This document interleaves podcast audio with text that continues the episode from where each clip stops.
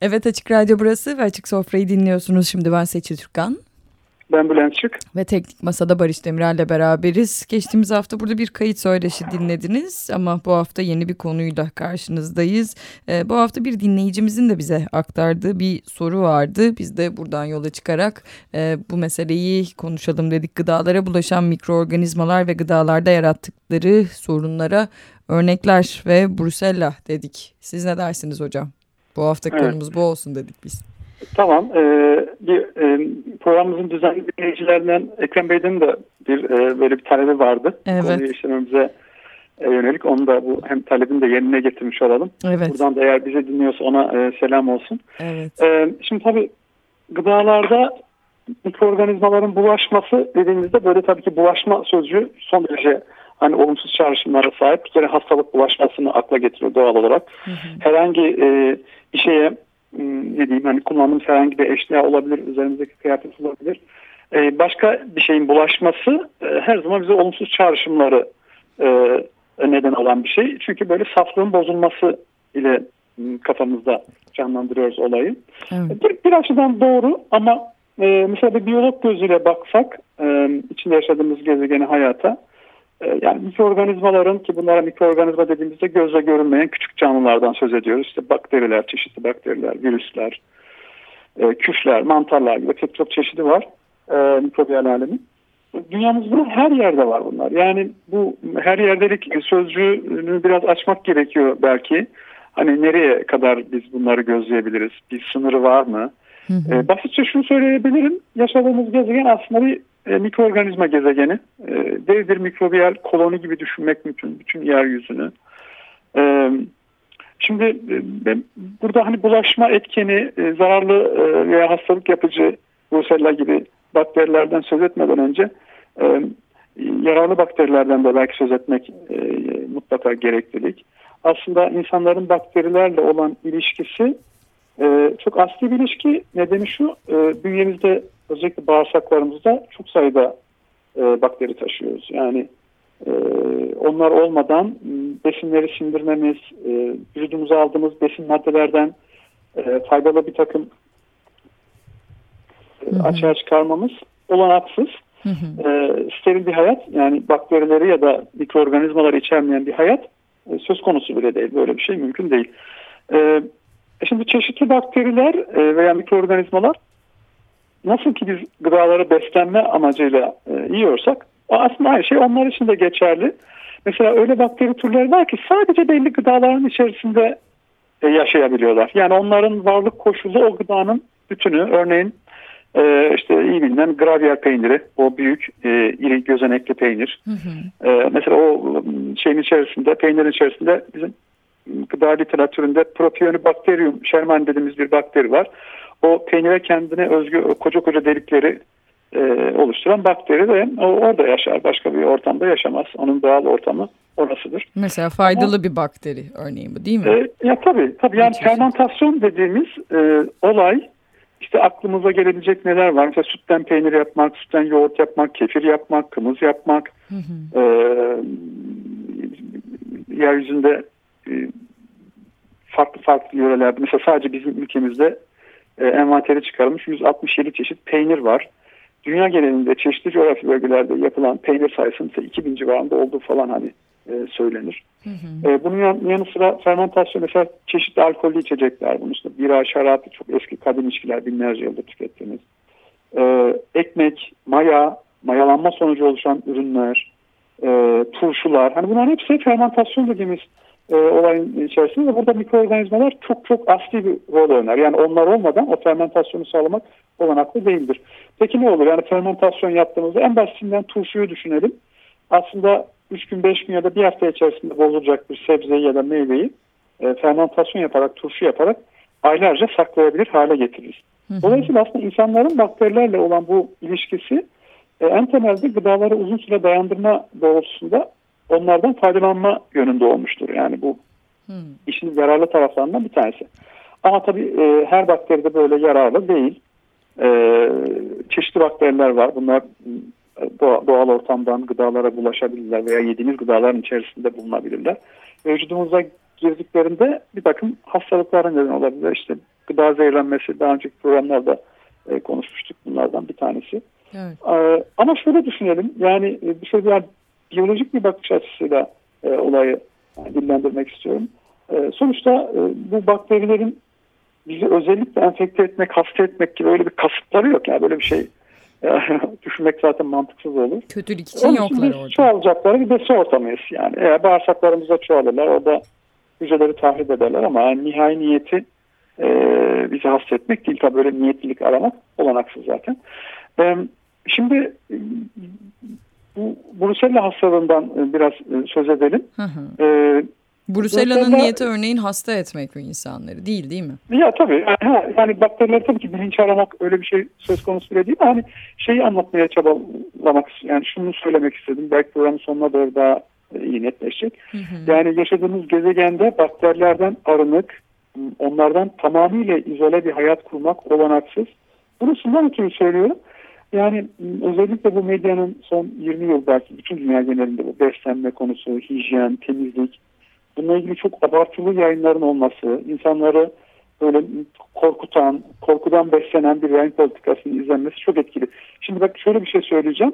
Bu e, 1980'li yılların başında Avrupa Birliği'nde yapılan bir ciddi tartışma vardı. Mesela gıdaların içerisinde e, ne kadar bakteri olmalı? Biz ona nasıl temizleyeceğiz? Yani e, şöyle diyeyim, suyun içerisindeki bakteri sayısı kaçın altında olursa biz bu su iyidir, temizdir, temiz, özellikle temiz uygulamak istiyorlar, saflık kriteri hmm. gibi diyeceğiz. Bu iş, bu tartışmalar o kadar e, tedirgin boyutlara var ki o zaman mesela çok çeşitli çalışmalar yapıyordu. Biraz da popülerdi o çalışma. İşte kullandığımız kamusal alanda kullanılan o telefon, ortak telefonlar vardı. Ülkemizde de 15-20 yıl öncesinde işte o telefon kabinleri. Telefonun hmm. bakteri, paraların üzerinde kağıt tabağın üzerinde bulunan bakteri, işte tokalaştığımızda elden ele ne kadar bakteri geçer gibi böyle çok enteresan çalışmalar var. O korkuyu besleyen çalışmalarda onlar. Hmm. Ama akademik tartışmalara yansıyan bir yanı vardı. Onun için son derece şimdi hani dönüp geriye baktığımızda komik görünüyor burada. Ee, nedeni şu. Mesela manavda satılan patatesin üzerindeki bakteri sayısı kaç tane olursa biz o patatesi alalım gibi absürt bir noktalara kadar gitmişti. E, olaya nasıl bakalım? Olaya şöyle bakmak doğru değil. Yani bizim e, yaşadığımız hayat e, güvensiz bir hayat olarak nitelenmemeli. İnsanların hayatı devam ettirmek, varlıklarını sürdürmek için tarihin her döneminde e, bir takım çabalar olmuştur. İşte kendilerini koruma, e, sığınak yapma, ev yapma, besinleri uzun süre dayandırma yöntemleri için kafa yorma falan falan gibi. E, ama bu yani bu içinde olduğumuz hayat yani belki özellikle son 50 yıl için söyleyebilirim. Bütün dünya geneli için bunu söyleyebilirim. Yani insanlık alemi dediğimiz alem için. Hani coğrafi bölgelerde yine farklılıklar var ama hani geriye kıyasla düşün. Belki tarihin hiçbir döneminde olmadığı kadar daha güvenli e, hmm. çeşitli hastalıklarla baş edecek yöntemler geliştirdik. ilaçlar bulduk falan falan. E, suyu bir kere hani dezenfekte etme ve temizleme konusundaki başarımız olağanüstüdür ve dünyadaki salgın hastalıkların büyük bir çoğunluğunun geçtiğimiz yüzyıl içerisinde çok azalmasının ortadan kalkması olanaksız zaten. Evet. En önemli etkenlerden bir tanesi. Şimdi böyle bir güvenlik konusunda gerçekten bir ıı, tarihin hiçbir dönemde olmadığı kadar e, iyi bir noktada olmamıza rağmen güvensizlik konusunun bu kadar çok işlenmesi gerçekten tuhaf. Hı hı. E, bunun e, bunun üzerine biraz kuşkuyla durmak lazım. Hı. Çünkü e, asla ve asla bütünüyle e, steril, güvenli bir hayat öyle bir şey söz konusu olmaz ve e, bize güvenlik empoze eden e, politikalar, bu gıda güvenliği olur, başka bir şey olur. E, aslında gerçek sorunların tartışılmasını engelleyen bir yanı olduğunu da düşünmek gerekiyor. Çünkü e, güvenlik rejimi inşası e, nüfusu, toplumu kontrol etmek için aynı zamanda bir araç da. Dolayısıyla e, mesela gıda güvenliğinde diyelim ki işte bir zehirli maddenin televizyonlarda tartışılıyor olması, işte bir e, e, hastalık yapan bir bakterinin böyle flash bir şekilde tartışılıyor olması. Hı hı. E, tamam yani bu bunların bir haber değeri olduğunu inkar etmiyorum elbette ki. Ama yani etkenler üzerinden tartışma yapmak bizi hiçbir yere götürmez. Hayatımızda her zaman bir takım e, etkenler olacaktır mikrobiyolojik olarak e, hastalık yapan vesaire. E, bütün mesele biz nasıl bir hayatın içerisinde yaşıyoruz. E, bunun üzerinde daha dikkatlice durmak gerekli. Mesela basitçe bir örnek üzerinden konuşacağım şu an e, Birleşmiş Milletler birkaç gün önce bir rapor açıkladı. e, Yemen'de çok uzun süredir bir savaş hali var. Evet. E, ve orada bir kolera salgını var. Daha önce de bir programda dile getirmiştik bunu birkaç hafta önce. Evet. E, çok insan etkilendi orada. Binlerce insan hayatını kaybetti. E şimdi oradan mesela bütün meseleyi bu kolera mikrobu üzerinden tartışmak işin çok dar bir e, yoludur. Yani çok bir bakış açısı var, çok kısıtlı bir çerçevedir. Bu hastalık nasıl baş edileceği tıbbi olarak ya da bir mühendislik olarak az çok biliniyor. Asıl orada bizim tartışmamız gereken şey koleranın nasıl bir hastalık olduğu, ne kadar tehlikeli olduğu, insan nasıl kısa sürede ölüme götürdüğü falan. Medyada bunlar çok konuşuluyor. Hı hı. İşte çeşitli hasta görüntüleri, anne çocuk görüntüleri falan yer alıyor falan. Ama bunun bir dramatik yanı var. Ama orada asıl asıl mevzunun, asıl nedenin tartışılması gereken büyük problemi oradaki savaş hali olduğunu unutmamak gerekiyor. Evet. Şimdi biz gündelik hayatta tartıştığımız konular da öyle. Şimdi Brusella da öyle. Biraz Brusella'dan bahsedelim. Brusella e, 1800'lü e, yılların sonunda bir İngiliz doktorun David Bruce isimli bir İngiliz doktorun e, teşhis ettiği bir e, bakteri e, süt ürünlerinde teşhis ettiği bir bakteri. E, şimdi Brusella mesela e, sığırlarda, mandalarda, domuzlarda, e, köpekte, e, koyun ve keçide e, bulunan bir e, ve onları hastalandıran bir bakteri. Hmm. E, özellikle veteriner hekimlikte e, zoonoz hastalıklar kategorisinde incelenir. Yani hayvanlardan insanlara ulaşan hastalıklar kategorisinde incelenir. Hı hı. E, hayvanlarda mesela sığırlardaki e, yaptığı rahatsızlık düşüklere neden olur. Yani buzağı atma hastalığı olarak bilinir mesela sütçü veya sütçülükle uğraşan insanlar öyle adlandırır. Şimdi e, bir hayvanda brusella bulunur mu? Sağlıklı bir hayvanda bulunmaz. Eğer e, hayvan aşılanmışsa veyahut da e, bulaşıcı bir hastalıktır. Sürüde herhangi bir hayvanda brusella mikrobu varsa Hı. bu zaman içerisinde sürüdeki diğer e, hayvanlara da e, yayılacaktır e, ve çeşitli yaygın bir takım enfeksiyon sorunlarını işte eklemlerde iltihaplanma, meme bezlerinde iltihaplanma, vücudun değişik organlarında hasara neden olma gibi çeşitli e, e, e, şeyler problemlere neden olacaktır. Şimdi biz bu tip bir hayvandan e, sağılan sütü e, yani bu mesela sağım esnasında da bulaşabilir kişiye hmm. derisindeki bir sıyrıktan yaradan. E, ama biz bu e, genel bulaşma yolu dünya genelinde çiğ süt ve çiğ sütten yapılan ürünlerin tüketilmesidir. Evet. E, fakat burada şunu şunu, şunu dikkate almamız gerekir. Bir Brusella mikrobunun veya etkeninin e, peynirde bulunması için mutlaka o sütün hasta hayvandan sağılmış olması gerekiyor. Evet. Yani eğer hayvan sağlıklıysa e, herhangi bir Brusella hastalığı yoksa o hayvanda şüphesiz ondan sağlanan çiğ sütte Brusella olmayacaktır. Şimdi, Hasta olmamasının e, koşulu da aslında aşılarının yapılmış olması. Aşı yapılması sadece. bütün dünyada e, yani özellikle Avrupa Birliği ülkelerinden orayı biraz e, hmm. baktım orada çok e, artık neredeyse kökü kazınmış bir hastalık. Çünkü hayvan sürülerinde hem aşılama hem de hasta hayvanın derhal karantinaya alıp izole edilip sürüden ayrılması çok uzun yıllar boyunca dikkatle yapılmış bir iş. Hmm. Şu an oralarda bu hastalık e, gözlenmiyor ama bizim ülkemizde var. Hmm. Mesela Burdur yöresinde Bursella hastalığı halk arasında peynir hastalığı olarak e, bilinir. Hmm. E, dolayısıyla bu Bursella mikrobunu taşıyan hayvanın sütünden elde edilmiş bir süt, çiğ süt yani. Ve bu çiğ sütten yapılan peynir Brusella hastalığı açısından evet bir ürün kategorisindedir. O, o ürünü yediğimizde bu hastalığa yakalanma e, ihtimalimiz vardır. E, peki neler yapmak gerekir? E, şimdi aslında çok da dayanıksız bir bakteri Brusella. Mesela yani 60 derece santigrat yani kaynama sıcaklığının çok altındaki bir sıcaklıkta dahi Hı. 10 dakika ısıtılırsa süt 60 derece santigratta bu bakteri ölüyor. E, sütü kaynama sıcaklığına çıkardığımızda 4-5 dakika içerisinde tamamen hani bu bakteriden eser kalmıyor.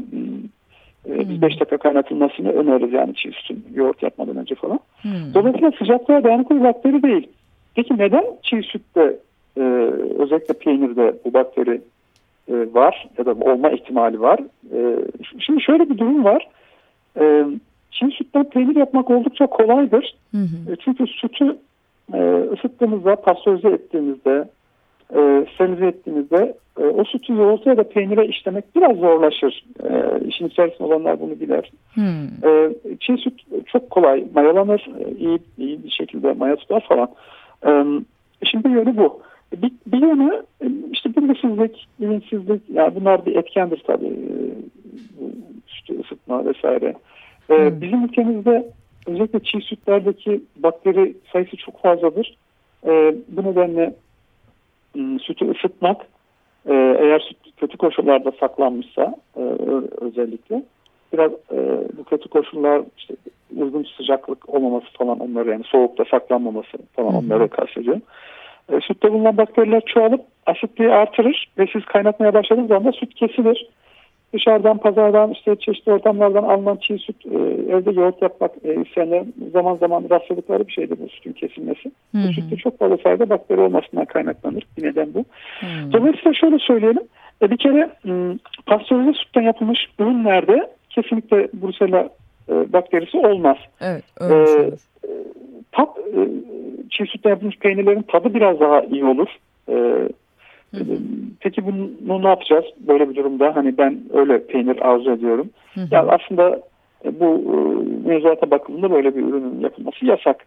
Ee, ama diyelim ki böyle bir ürün aldınız. Ee, gerçekten pastörize edilip edilmediğini bilmiyorsunuz. Dışarıdan tüketicisiniz. Hı hı. Ya da birilerine sipariş de yaptırıyorsunuz. İşte Ekrem Bey'in bize sorduğu gibi. Evet, Bunlar tabii yapılabilen şeyler.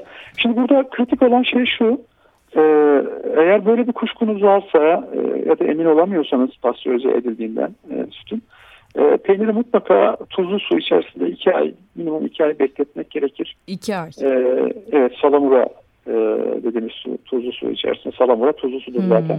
Yani %10 tuz içeren bir salamura peynir e, salamurada e, iki ay bekletme e, genellikle Bursela bakterisinin ölmesine neden olur. Hmm. E, ama sadece peynirler değil mesela çiğ sütten yapılmış bazı kremalar özellikle tuzsuz kremalar e, daha e, büyük sorun hmm. ülkemizde. E, bu tip ürünleri e, en az 4-5 ay bekletmek gerekiyor yemeden önce.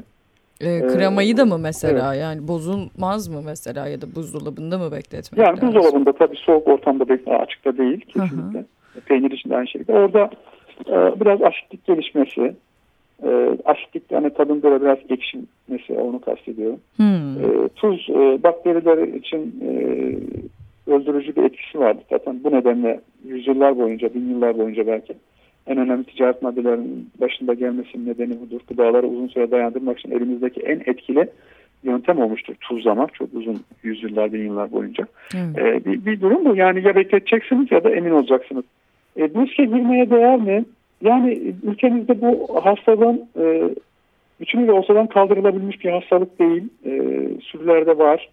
E, ve zaman zaman Brusella tanısı da konuluyor e, insanlara. Tedavisi çok uzun süren bir rahatsızlık. Bunu hani belirtmek e, gerekiyor. Mesela minimum iki ay süren bir antibiyotik tedavisi olmak e, zorunluluğu var. Hmm. Bazen bu 6 aya kadar sürüyor. Yani 6 ay boyunca e, ilaç kullanmak zorunda kalıyorsunuz antibiyotik. Hem de 2 ya da 3 tane antibiyotik.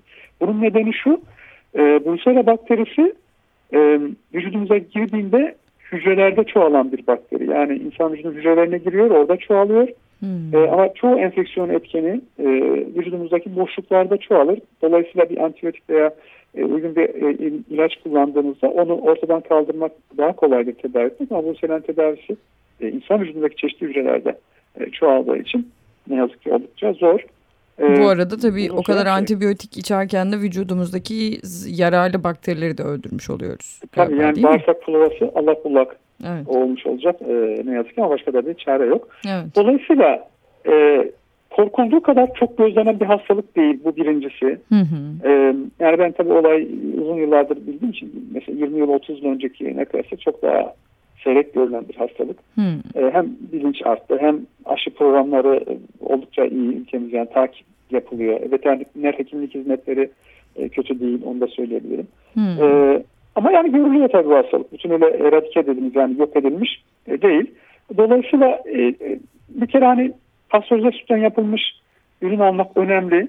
Çünkü hmm. yani yaşlılık, e, hamilelik ya da çocukluk e, dönemine denk gelirse bu hastalık gerçekten e, ciddi sorunlara yol açabilir. Örneğin kalp kasında bozulmalar gibi. Hmm. Evden biz hep deriz yani bir şeyin ender görülüyor olması hmm, riski göze almak için e, yani bazıları bunu göze alabilir, bazıları alamaz bilemiyorum artık. Yapılması gereken şey şu aslında. Ben neden çiğ sütten peynir yapıldığını iki şekilde açıklarım. Bir tanesi maliyet, ısıtma dediğimiz şey bir maliyettir. Evet. E, çiğ sütü hemen biraz maya katıp yapmak çok daha e, hızlı olur e, peynir yapmak.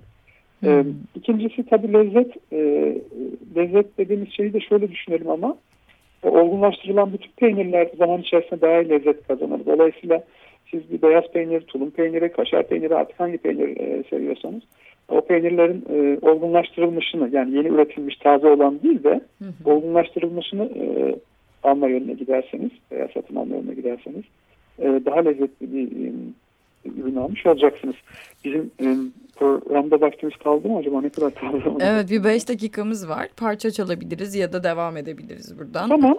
Yani bu konuya göre e, devam ederiz. Yani Hı hı. başka bakteriler üzerinden ama zannediyorum e, açık oldu. Hani biz bir parçadan da vazgeçmeyelim. 3,5 Evet. dakikalık bir parça vardı e, seninle konuştuğumuz. Evet. E, son olarak şu- şunu söyleyelim. Yani e, içinde yaşadığımız hayat e, ve tabii doğrudan artık sosyal medya medya bir etken bize bilgilendirme anlamında. E, özellikle internet portallarında işte büyük risk, tehdit falan ya bu haberlere yani göz ucuyla bakalım ama e, ciddiye almak konusunda e, biraz böyle doğru ve güvenilir kaynaklara bakmakta yarar var. E, gıda korkusu yaratan haberlere baştan bir gardımızın olması gerekiyor. İşte onu yemeyin, onda bu var, şunu yemeyin, bunda bu var. Hmm. E, bu biraz dikkatli olmak gerekiyor. Aslında basitleştirerek hep programda ara ara dillendiriyoruz bunu. E, gıda güvenliği ile ilgili meselelerin büyük bir kısmı içinde yaşadığımız politik ortamın ortaya çıkardığı sorunlardır. E, bu Evet. politik ortamdan kastettiğimiz hükümet, hükümetin aldığı çeşitli kararlar, bu kararların toplumsal hayatımıza nasıl e, yansıdığı bunlardan söz ediyorum. Hmm. Umarım başka programlarda konuşuruz. Şu an bir sürü gıda maddeleri ilgili gümrükler sıfırlandı. Bunun bizim tarım e, e, faaliyetler üzerine çok yıkıcı etkisi olacak önümüzdeki yıllarda. Evet. E, onu değil de e, bu yıkıcı etkiler nedeniyle ortaya çıkacak bir takım toksik kirlenmeler, bulaşmalarla konuşmak Hı hı. tabii ki e, yanlış olur. Evet. Zor meseleler ama konuşmaya devam edeceğiz. Başka da çaremiz yok gibi gözüküyor. Bugün Brusella'yı e, konuştuk. Benim önümde 3 sayfa not oldu. Dinleyicilerimiz ne durumdadır bilmiyorum ama e, oldukça açıklayıcı bir program oldu.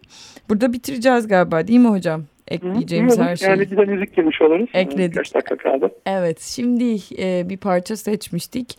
Ne seçmiştik onu da siz söyleyin. Böylece bitirelim açık sofrayı bugün. Ee, benim bilgisayar önümde yok. Ee, Last of Mohican filminin e, Aynen. bir bas gitar düzenlemesi. Ee, onu onu seçtik. Söyleyen kişinin ismini unuttum yalnız. Şimdi Tamam. geliyor hatta. Tamam. Teşekkür ederiz. Bizi Evet, dinleyen herkese. Dinleyicilere selamlar. Haftaya burada olacağız biz yine. Görüşmek üzere.